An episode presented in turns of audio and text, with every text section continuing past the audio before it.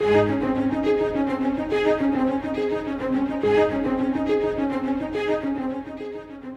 uncertain days, it is important to remember that our world is getting ready to meet God. We are all getting ready to meet Him. The King is coming. Today, we join Scott Pauley in walking through the final book of the Bible, the revelation of Jesus Christ.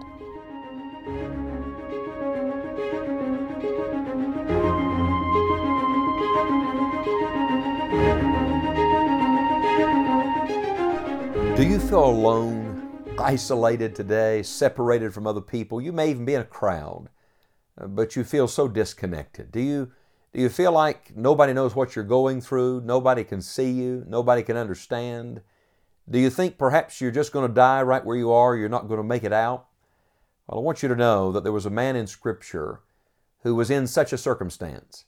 His name was John. And yet, this is powerful. The most glorious revelation of Jesus Christ we have in all of the Bible was given to John, not after those circumstances, but in the middle of those circumstances. In other words, right where he was living on the Isle of Patmos, the Lord showed up. Now, the last time we looked at this last disciple, John, Revelation chapter 1 and verse number 9, he says, I, John, who also am your brother and companion in tribulation and in the kingdom and patience of Jesus Christ, was in the isle that is called Patmos for the word of God and for the testimony of Jesus Christ. I was in the Spirit on the Lord's day. And let me just review for a moment, if I may, and point out to you that there are actually four locations that John identifies. In verse number 9, he said, I am in tribulation. So that's where he was circumstantially. Maybe you can identify with that today. Are you in some tribulation? Well, you're not the first and you won't be the last. Uh, God says, There is no temptation taken you, but such as is common of man. But God is faithful, who will not suffer you to be tempted above that you're able, but will with the temptation also make a way to escape that you may be able to bear it. And John would stand up right there and say, Amen to that. Yes, you're going to live through it, you're going to make it, you're going to come out the other side because God is faithful. So, this is where he is circumstantially, he's in tribulation. Then here is where he is positionally. He is in the kingdom of Jesus Christ. So, is he on earth or in heaven? The answer is yes. Uh, you may feel right now bound by some circumstance here on earth, but I want you to know at this moment, because of your identification with Jesus Christ, you are seated with Him in the heavenly places in Christ Jesus. So you're in the kingdom. That's where you are positionally, and no one and nothing can take that away from you. And then here's where he is geographically. He is in the isle called Patmos. We'll come back to Patmos in just a moment, but this is where he is geographically. And then in verse number 10, he's in the Spirit. So this is where he is spiritually. Do you see the back and forth between where he is by sight and where he is by faith? Uh, where he is from human perspective and where he is from God's vantage point? Where he is in his emotions and yet where he is uh, in his heart. I say to you, we must remember always that God is greater than our circumstances, that God is greater than our location, that God is greater than anything we're dealing with. Now, we come back to these verses today because I want to show you that John does not end at Patmos. God didn't take John to Patmos to die there. God didn't take John to Patmos for that to be the end of the story. In fact, in Patmos, God set much more in motion. I love this. God met John on the Isle of Patmos.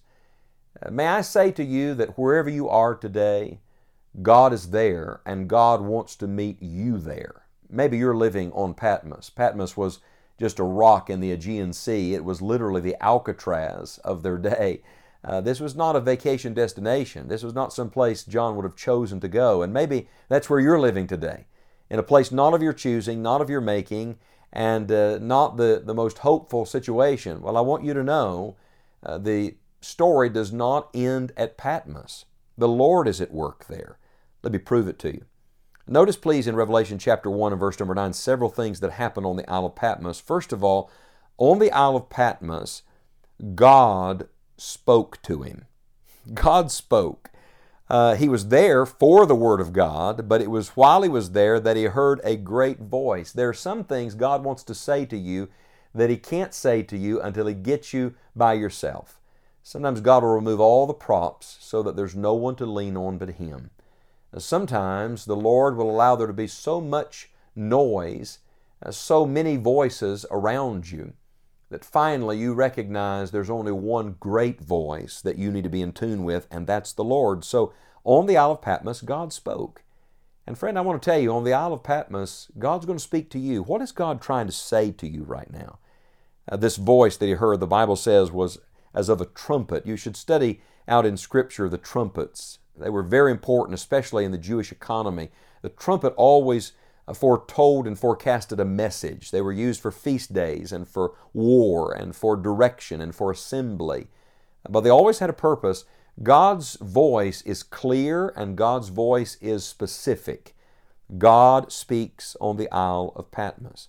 Not only does God speak there on the Isle of Patmos, but I love this simple little thought God saw him on the Isle of Patmos. Did you hear the wording of verse number 10? He said, I was in the Spirit on the Lord's day and heard behind me a great voice. Now, why would the Holy Spirit be careful to tell us that the voice he heard was the voice behind him? What is the voice behind you? Oh, this is glorious. Watch this. The voice behind you is the voice of one that sees you, though you cannot see him. You see, the person behind you is someone that you can't see. They're, they're out of your view. Oh, but they have a very clear, distinct view of you. Let me give you a great reference that teaches this same truth from the Old Testament. In Isaiah chapter 30 and verse number 20, uh, God said to another one of his prophets these words And though the Lord give you the bread of adversity and the water of affliction, boy, that sounds like what John was dealing with, doesn't it? Yet shall not thy teachers be removed into a corner any more, but thine eyes shall see thy teachers. And then here it is Isaiah 30, verse number 21 And thine ears shall hear a word behind thee, saying, This is the way, walk ye in it, when you turn to the right hand and when you turn to the left. this is glorious. The voice behind you is the voice of the one that is guiding you. He sees where you are, He sees the road before you, and He's giving direction. He's saying, turn left here, turn right here. So, uh, the voice of one behind you is the voice of one that sees you. He sees the end from the beginning. On the Isle of Patmos, in your circumstance today, my dear friend, God will speak to you, and God sees you. But then there's a third thing, and I think this is the most wonderful thing of all. It was on the Isle of Patmos that God showed Himself to John. On the Isle of Patmos, God's going to reveal Himself to you. It's not some thing you need to know, it is the Lord God wants you to know. You see, when the voice begins to speak, He says in verse 11, saying, I am Alpha and Omega, the first and the last. And in the verses that follow, which we're about to study, you're going to see Jesus. You see, on your Isle of Patmos, in your difficulty, look for Jesus. The Lord shows up there. It was at Patmos that heaven came down to earth. It was at Patmos that John went up to heaven. You see, it's in the greatest difficulty where the Lord brings you nearer to Himself. I say again, the story doesn't end at Patmos. May I prove it to you? Turn over a few pages in your Bible to Revelation chapter 10 and verse number 11 and hear what the Lord says to John. He's still on Patmos. He's still in his circumstance. But in Revelation 10, verse 11, the Lord said this, And he said unto me, Thou must prophesy again before many peoples and nations and tongues and kings. He's saying to John, John, I know you're dealing with some real difficulty here, but it's going to just give you a larger ministry. It's going to enlarge you. I have greater opportunities for you. Think of this thousands of years later, John is still ministering to us, he's still prophesying to us.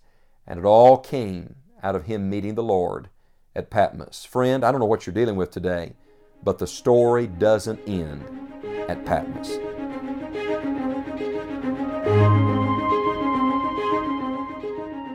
The purpose of all Scripture is to see God.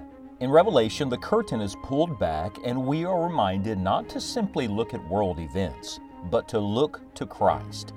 We hope you will join us next time as Scott Pauley continues our study through this amazing book of the Bible. You may also join us right now for additional studies and a library of helpful resources at enjoyingthejourney.org. You will find several new features at our online home, and we trust they will be a blessing to you as you walk with God. Plan to visit us each day at enjoyingthejourney.org, and we look forward to returning to Revelation on our next broadcast. Keep your eyes on Christ and look up The King is coming.